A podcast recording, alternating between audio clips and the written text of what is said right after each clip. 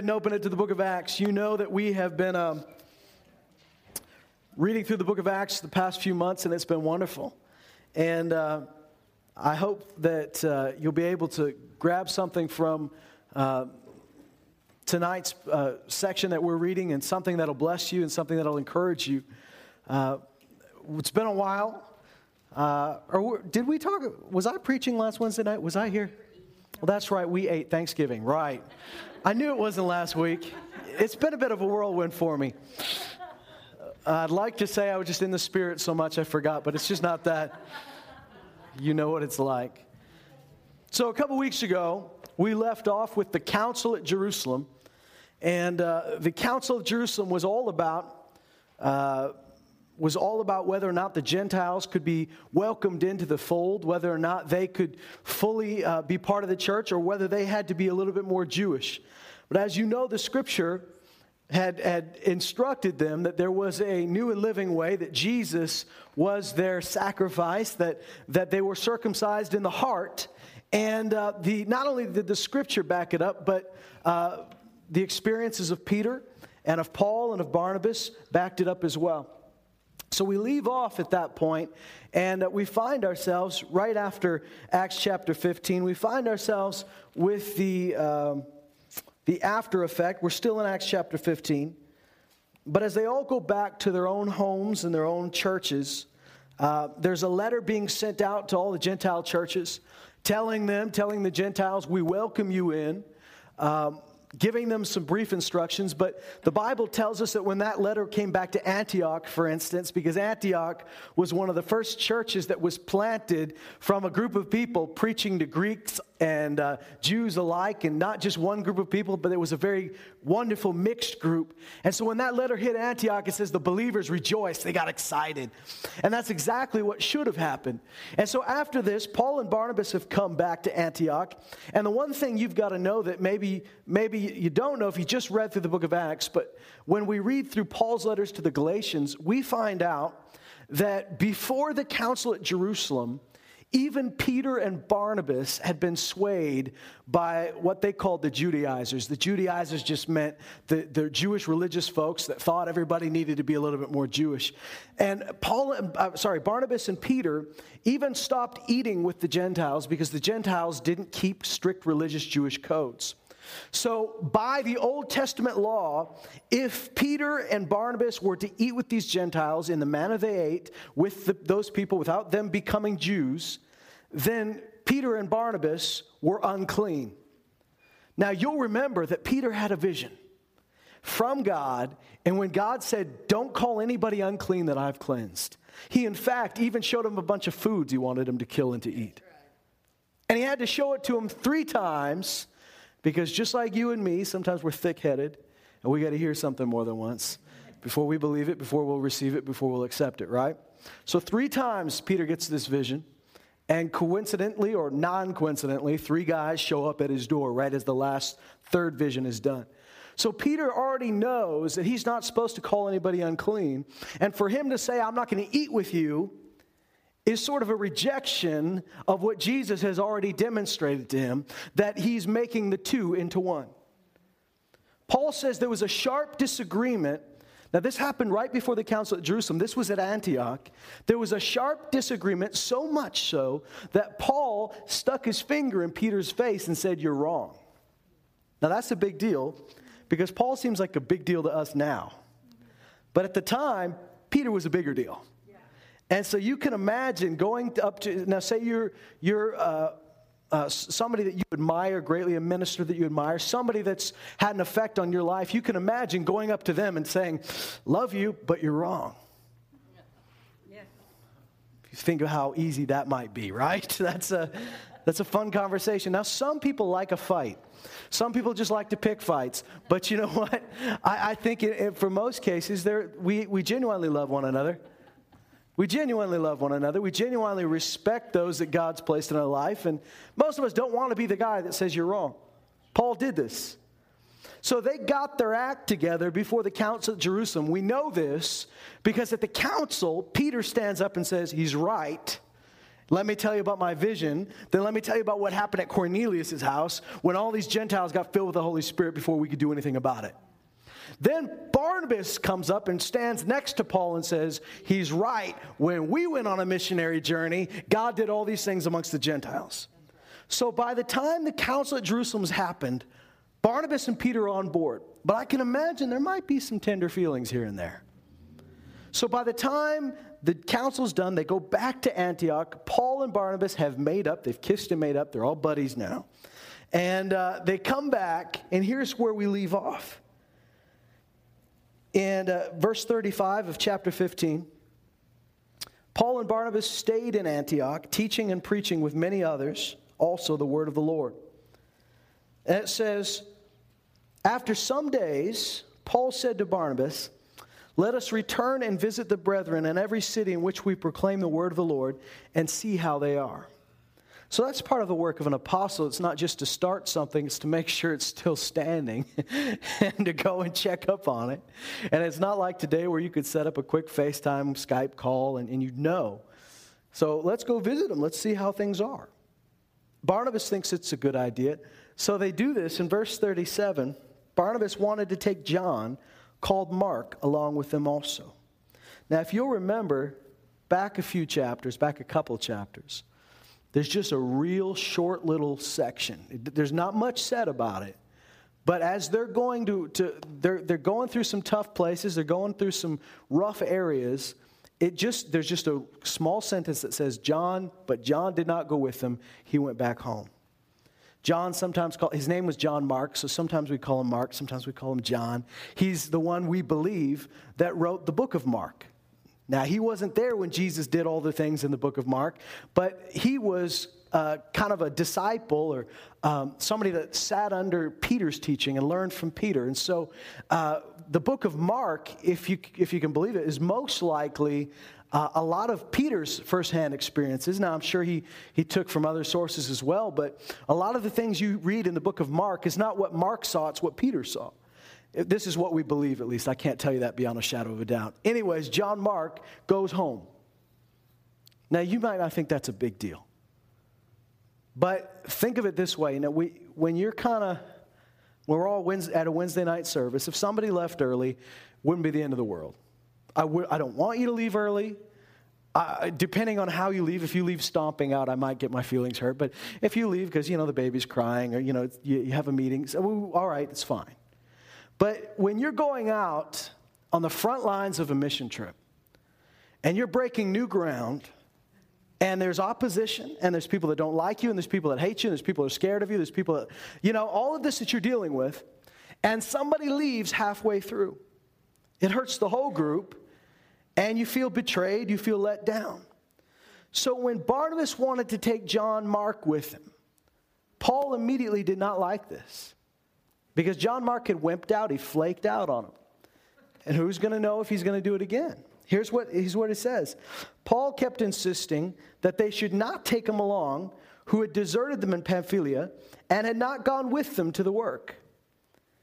So it's not, you don't see Paul saying, even though it might be in the back of his mind. Who's to say this guy's not going to do it again? Who's to say he's not going to flake out on us again? But here he's just saying, you know what? He wasn't there with us. He quit on us. He can't come now.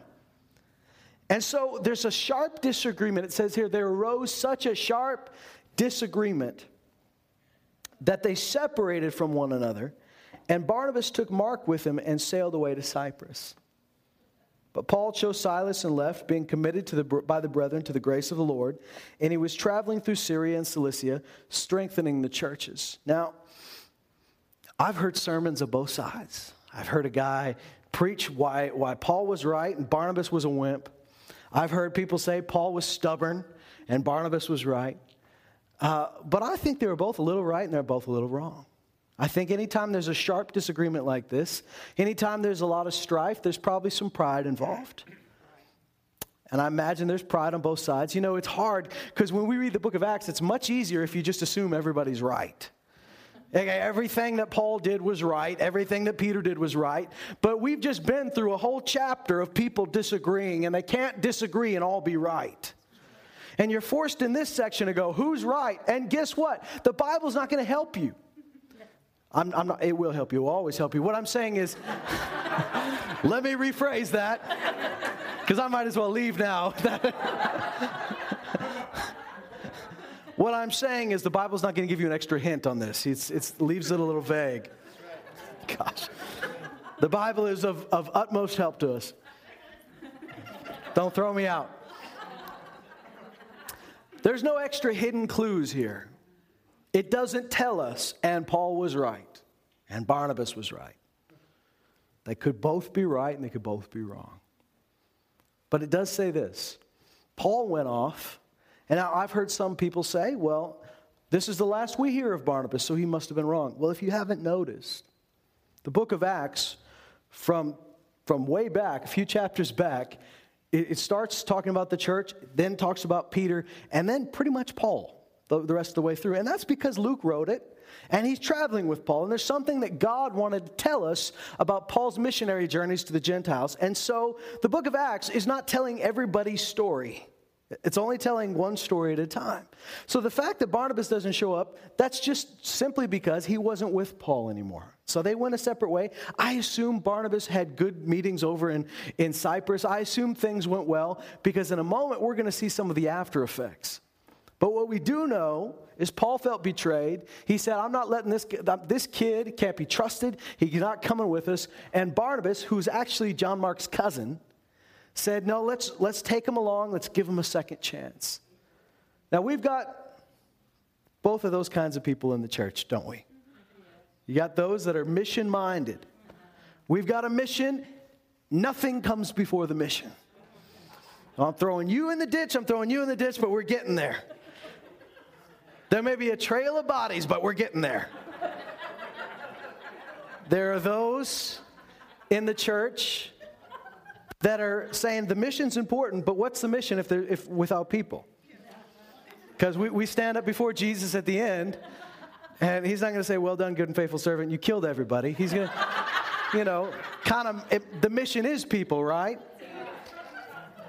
So you got two different kinds of people, and, and we can all live and cohabitate in the same building, in the same church, in the same body of Christ. In fact, the body needs both of these people. We got to remember people are important. People are why Jesus died. We also got to remember, you know, some people need a kick in the pants every now and then. These are things that, there's no scripture for that, but there, there's some, it's in the message. But here's what we do know. And, tonight, I, I, just like to, we're going to we're gonna not focus on Paul because we're going to get a lot of Paul in the next few weeks. But for a moment, I'd like to focus on Barnabas and just talk a little bit about maybe why he did what he did. Because one thing we got to know, and one thing you probably do know from reading this, is that by the time the book of Colossians is written, Paul mentions John Mark, and he says, He's give him greeting when he comes to you, and he says, I've already written you orders and instructions about this guy that when he comes, you welcome him. So by the time Colossians is written, this guy's already a hero, or he's somebody at least that's, that Paul is giving his stamp of approval. He doesn't do that for everybody. He's already saying, This is somebody you should listen to, this is somebody you should welcome, this is somebody I'm, I'm telling you you can trust this guy. That's a big deal.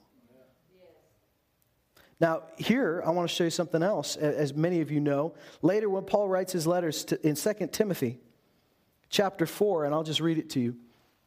In verse 9, uh, Paul writes to Timothy and says, Make every effort to come to me soon. For Demas, having loved this present world, has deserted me and gone to Thessalonica. Crescens has gone to Galatia. Titus to Dalmatia. Only Luke is with me. So once again, Paul's being deserted. This time it's, it's more severe. Because if you, if you read this, the letter to Timothy, he talks about standing alone on trial and nobody stood with him. Nobody, nobody showed up. Got to be heartbreaking. He says, he doesn't really tell you why these other people's, people left, but he does say Demas left because he loved this present world a little too much. He loved the world so much that he just didn't want to stick it out with Paul, and he left. That's tough. So Paul is saying, Will you come? Come and see me. I need you. Then in verse 11, he says, Only Luke is with me. Pick up Mark and bring him with you, for he is useful to me for service. So by this time, the guy that he didn't want to have anything to do with, at the end of his life, he's saying, When everybody leaves me, when everybody's forsaken me, you come, Timothy. He's got Timothy, he's got Luke. These are like his, his inside circle. And he says, Bring Mark because he's useful for me to, in the ministry. He's a useful guy. He helps me, he blesses me. And he could depend that, that when Mark is told, Come on with me, let's go, Paul needs us, that Mark would go. So this is a, this is a long, long time has passed, but you can see a lot has changed. Now I want you to imagine what might have happened had Barnabas not stuck with John Mark. We can't tell, it's all speculation, but there's a good chance he wouldn't be the man he is now if somebody hadn't stuck with him. Now, whether or not he should have been on the missionary journey, I can't tell you that. It might have been the best thing for him to sit that one out. What is good is that somebody saw in him what nobody else saw in him. Somebody saw in him what he himself was not displaying and was willing to stick with him a little bit. Barnabas, this is his nature. All we see of Barnabas is a man who is thinking about other people pretty much all the time. Now, I'm not saying he's always right, but there are some things we can learn from that guy. As you know, his name wasn't even Barnabas, his name was Joseph. Barnabas meant son of encouragement. They started calling him son of encouragement. Can you imagine being such an encourager that we just figure we have to change your name? We have to call you something different? Joseph's a pretty good name. There's some, the two Josephs I know are pretty big. Now, well, there's, there's other Josephs, but I mean the two big ones. I'm not talking about Joseph of Arimathea, but let's talk about Joseph uh, in, in, the Bible, the son of Jacob. Let's talk about Joseph, the, the father, to, uh, you know, the stepdad of Jesus. These are some pretty big Josephs. That's a good name. And yet, he displayed such characteristics of encouragement that they started calling him something different. In fact, let's look at this. Uh, in, at the beginning, of Paul's journey.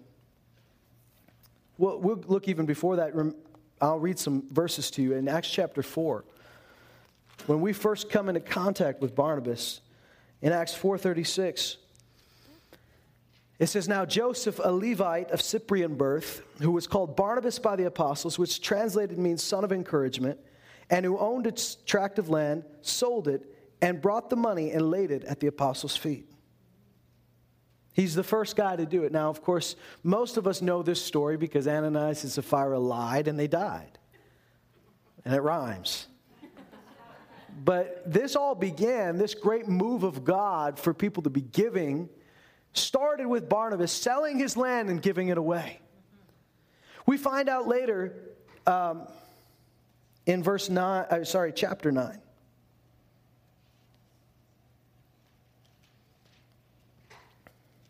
Actually, hold your place in chapter 9. We're going to skip ahead. No, no, keep going. Sorry. Go to 9. I was right the first time. You know, who needs to talk about two apostles arguing when you can have a guy in front of you arguing with himself? It's even more fun. Acts 9,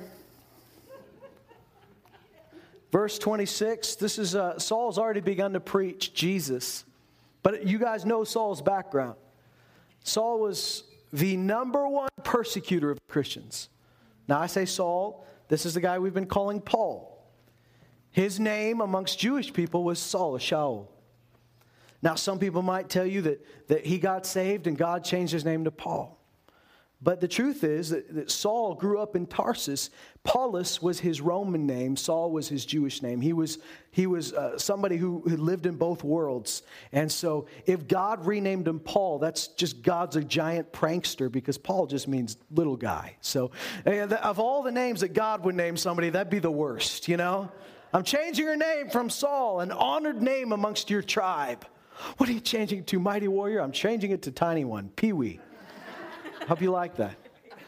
Now, Paulus was his name uh, amongst the Romans. This was his nickname. So he had a, a Roman nickname, and his dad was, was well uh, received. In fact, uh, some history tells us that he received uh, honorary Roman citizenship. That's how Paul got it. So you'll remember when Paul's in jail and they're, they're whipping him, he says, I'm a Roman citizen. So you shouldn't have whipped me without a trial. Joys of citizenship, right? So Paul was not a, Paul was not a name he got when he got saved. It's just we see a little bit later after he leaves Antioch, he starts being called Paul because he goes to the Gentiles. Before that, he was amongst the Jews, so we call him Saul. He goes to the Gentiles, we call him Paul. But here, Saul has been the number one persecutor of the church. He hunted them down. He found out where they were meeting and he dragged them to prison, and some he had executed. So if this guy shows up peeking his head through the, those windows right there. The ushers aren't going to say, let's find you a place to sit. Most people are going to be a little nervous. And even if he comes in, we're going to be a little nervous.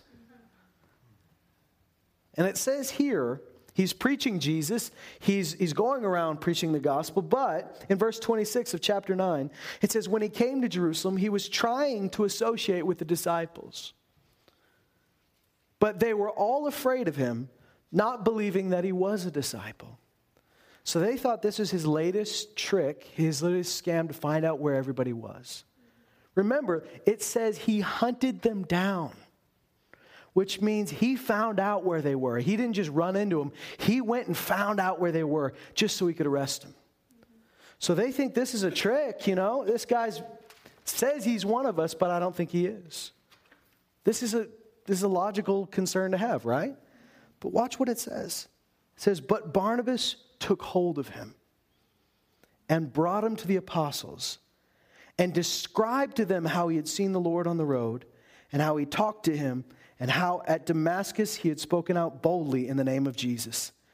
And he was with them, moving about freely in Jerusalem, speaking out boldly in the name of the Lord. And he was talking and arguing with the Hellenistic Jews, but they were attempting to put him to death.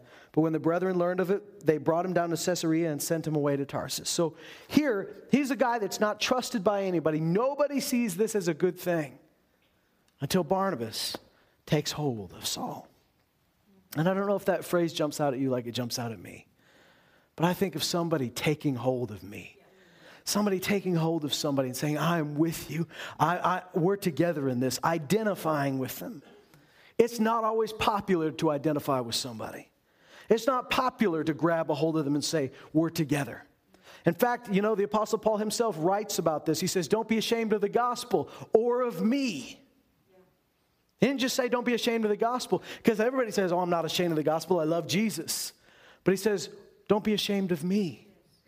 Why would you be ashamed of Paul? Because if you were to identify with him, the same people that hate him hate you. And that's not always easy. You know, it's tough.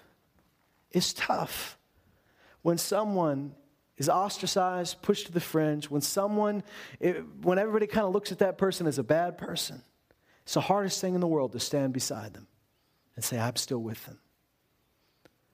Even when most people suspect, even when they're falsely accused, even when they're slandered, and you know that what's being said about this person isn't true, even people that believe that they're being falsely accused will back away because they don't want to be painted with the same paintbrush that that person's being painted with. I'll tell you what a gift of encouragement we, we talk about gift of encouragement like, you know, every now and then you send a teddy bear with a scripture on it, or, you know, you, you send an e card. Here, here you go. I was thinking about you today. That's cool. But the, the, the biblical encouragement is so much deeper than that. It's taking a hold of somebody when they're weak and about to fall down and saying, I'm with you, stand up, I can help you. I'm not going to let you fall. You can do this. Greater is He that's in you than He that's in the world. This is, this is what we need. And some of you, now we all, we all have the Holy Spirit, the spirit of encouragement within us. So it's easy to say, well, they've got the gift of encouragement, let them do it. But I think we've all got something.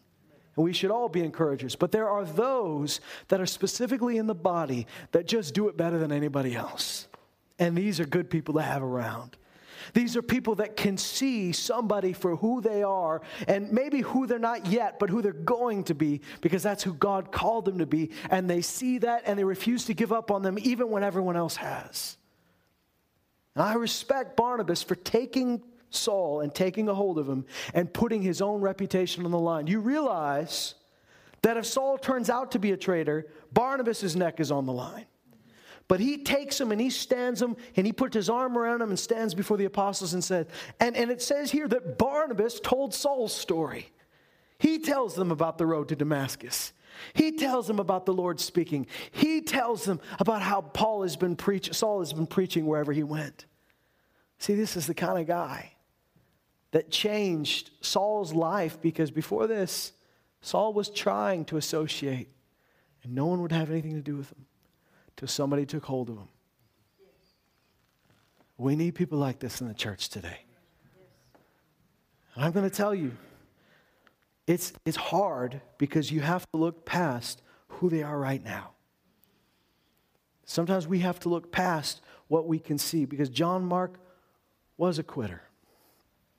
Obviously, Barnabas saw something beyond who he was right then. And it says, if we were to go further, I know this is all stuff we read, but I think it'd be beneficial to read again in Acts chapter 11. When the church in Antioch began, you'll recall this. This church just started from a bunch of people from Cyprus and Cyrene and those areas, just started to preach to Greeks and Jews alike, and the church took off. But they had no formal leadership. These were guys that started the church because they were scattered. They were running away from Saul's persecution, ironically. That's how this church began. Saul started persecuting the church, so the church scattered from Jerusalem.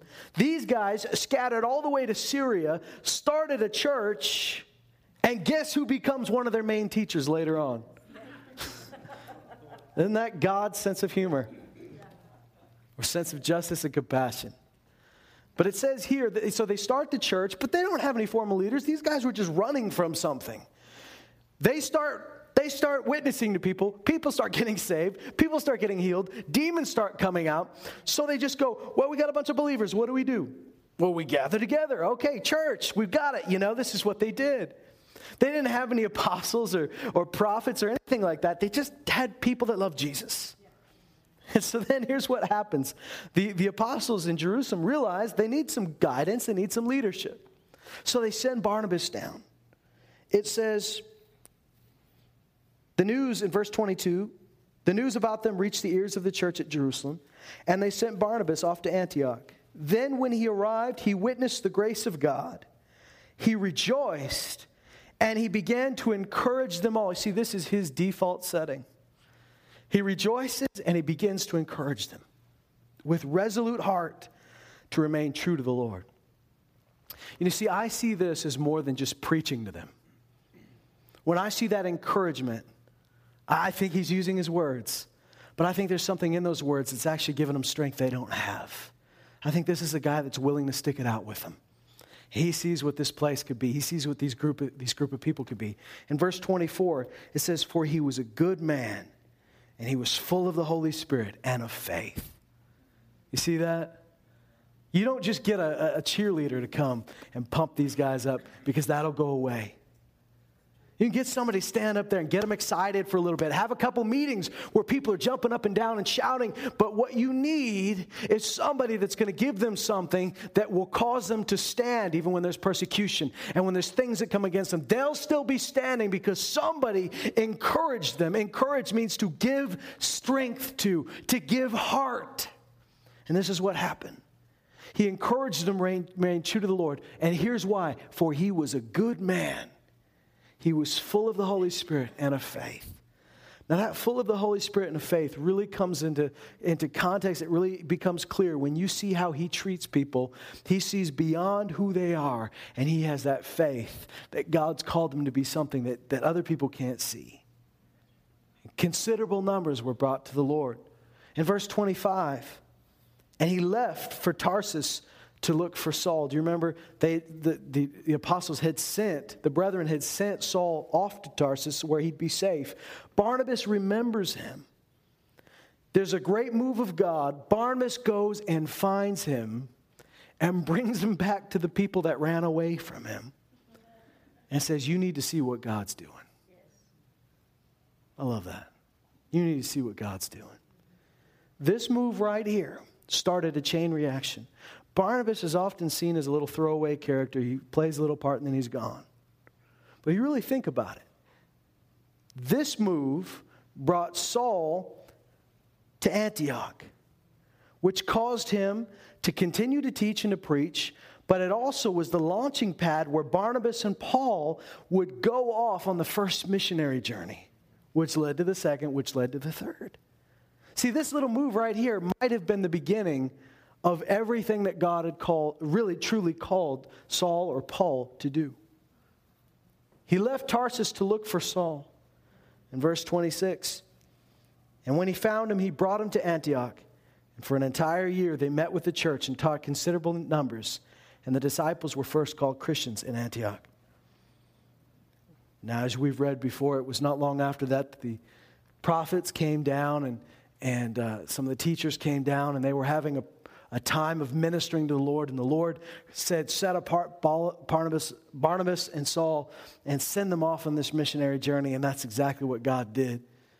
So here's the beautiful thing there is a man who thought about not just where somebody was spiritually, not just what they were showing, but thought about what they could be, thought about what God had said about them. And he was willing to put his neck on the line several times. He does it when he takes hold of Saul. He does it when he takes him, goes and finds him. Can you imagine this, guys? He doesn't know where he is. This is not just simply hop on a plane to Tarsus. This is a long journey.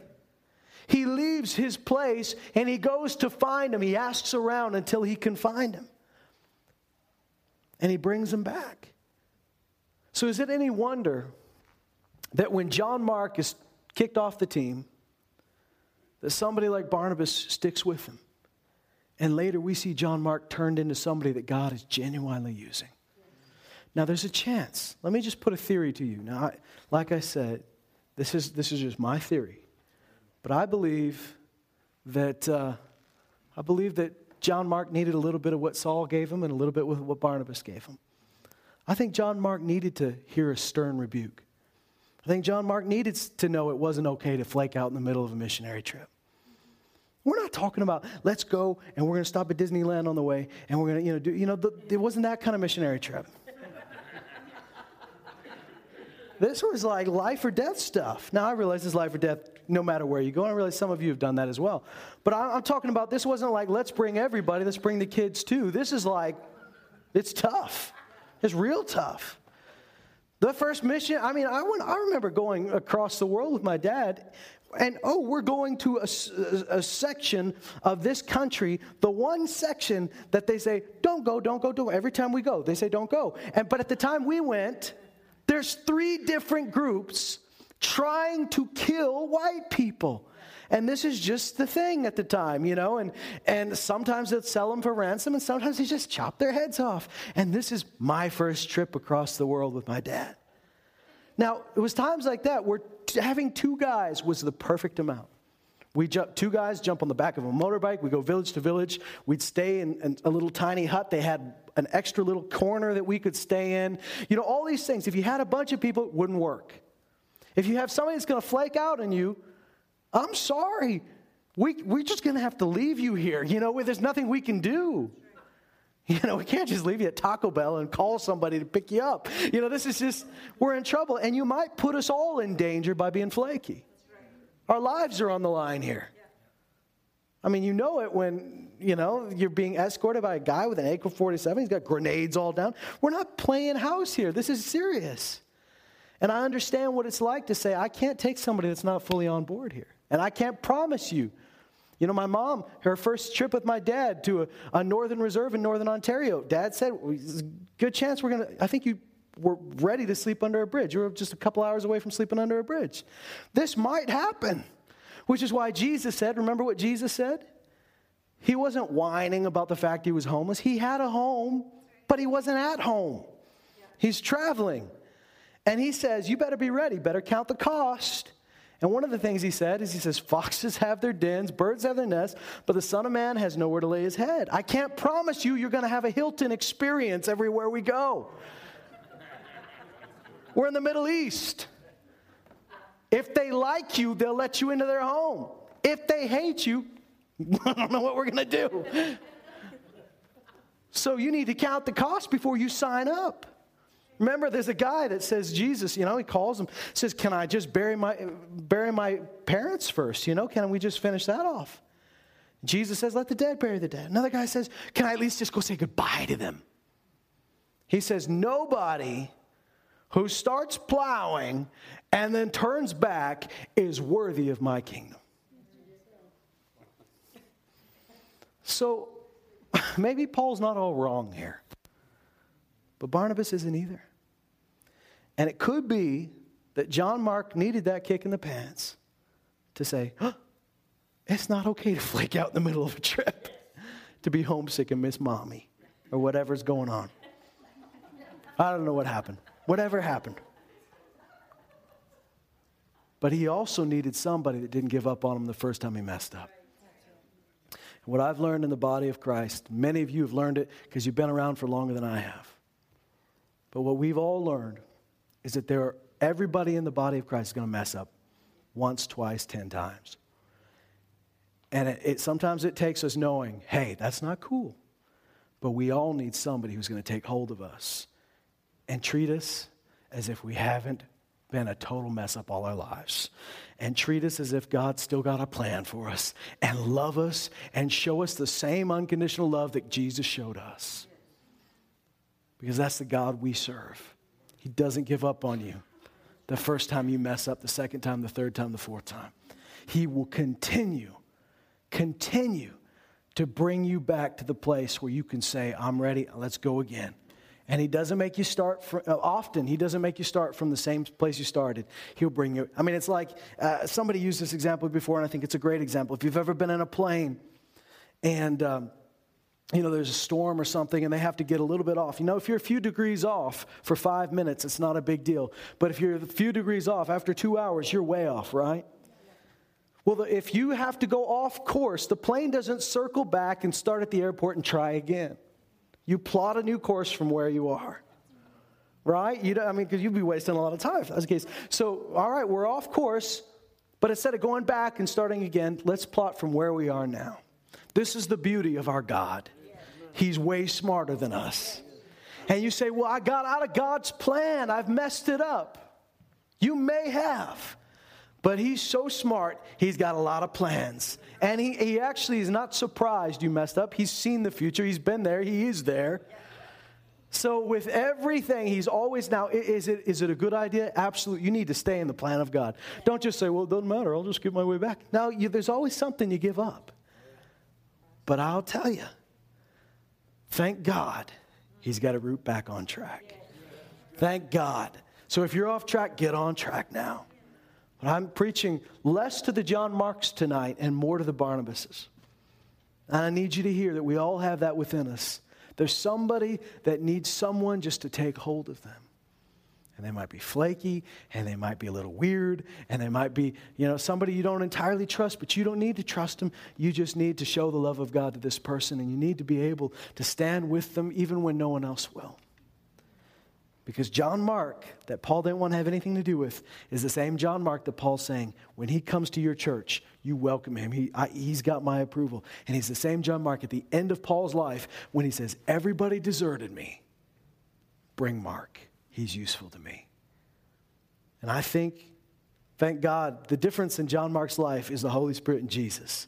But the instrument that God used was Barnabas. And we need these people in the church today. And if that's you, you don't need to be ashamed of who you are. It's not our job to teach somebody a lesson. Sometimes it's our job to teach, sometimes it's our job to correct, to rebuke, all of these things. These are biblical things. It's not your job to punish them because the punishment has been taken. Jesus paid the punishment, He paid the price, He paid the debt. And thank God we're all living on this side of the cross in the victory of Jesus Christ. Amen. It's not your job. It's not your job. Your job is to obey the voice of the Lord and see what God sees in someone, even when they don't see it in themselves. Amen? Amen. Stand up with me. Lord, we bless you. We thank you, God, that you have given us a body of all different people. You've given us different gifts. You've given us people that that uh, we need, and sometimes we don't even recognize that need. Thank you, Lord, that you've given us people who care about the mission, care about your name. We all do. People that are devoted and saying, you know what? No matter what happens, no matter who goes with me, though none go with me, still I will follow. Thank God we also have people that say, I would leave the 99 to go get the one. And we know both of these are characteristics that you have. Lord, you went. When everyone forsook you, you still went. When the crowds left you, you still preached. And yet you were also the God who would go after the one lost sheep because you love that sheep so much. Lord, help us to be more like you. Tonight, we're not asking to be more like Barnabas or Paul. We're asking to be more like you. We're asking to be like you. You've loved us with an everlasting love. You've saved us when we did not deserve saving. Your grace has been abundant when we needed it most. We rely on you, Jesus. We freely admit there have been times we've messed it up. We've slipped and we've, we've lost the plot. But you have not forsaken us. You never left us and you never forsook us. You said that when we are faithless, you remain faithful, for you cannot deny yourself. Lord, we're asking tonight that you would help us to see in other people what you see, to take hold of them, to strengthen the hands that hang down, to bear them up. You said, Let the strong bear the failings of the weak, that we would lift them up so that someday they can lift somebody else up. Help us to have that heart of compassion, that love for people that you have, to see what you see, not to judge after the flesh, but after the Spirit. In Jesus' name. Amen.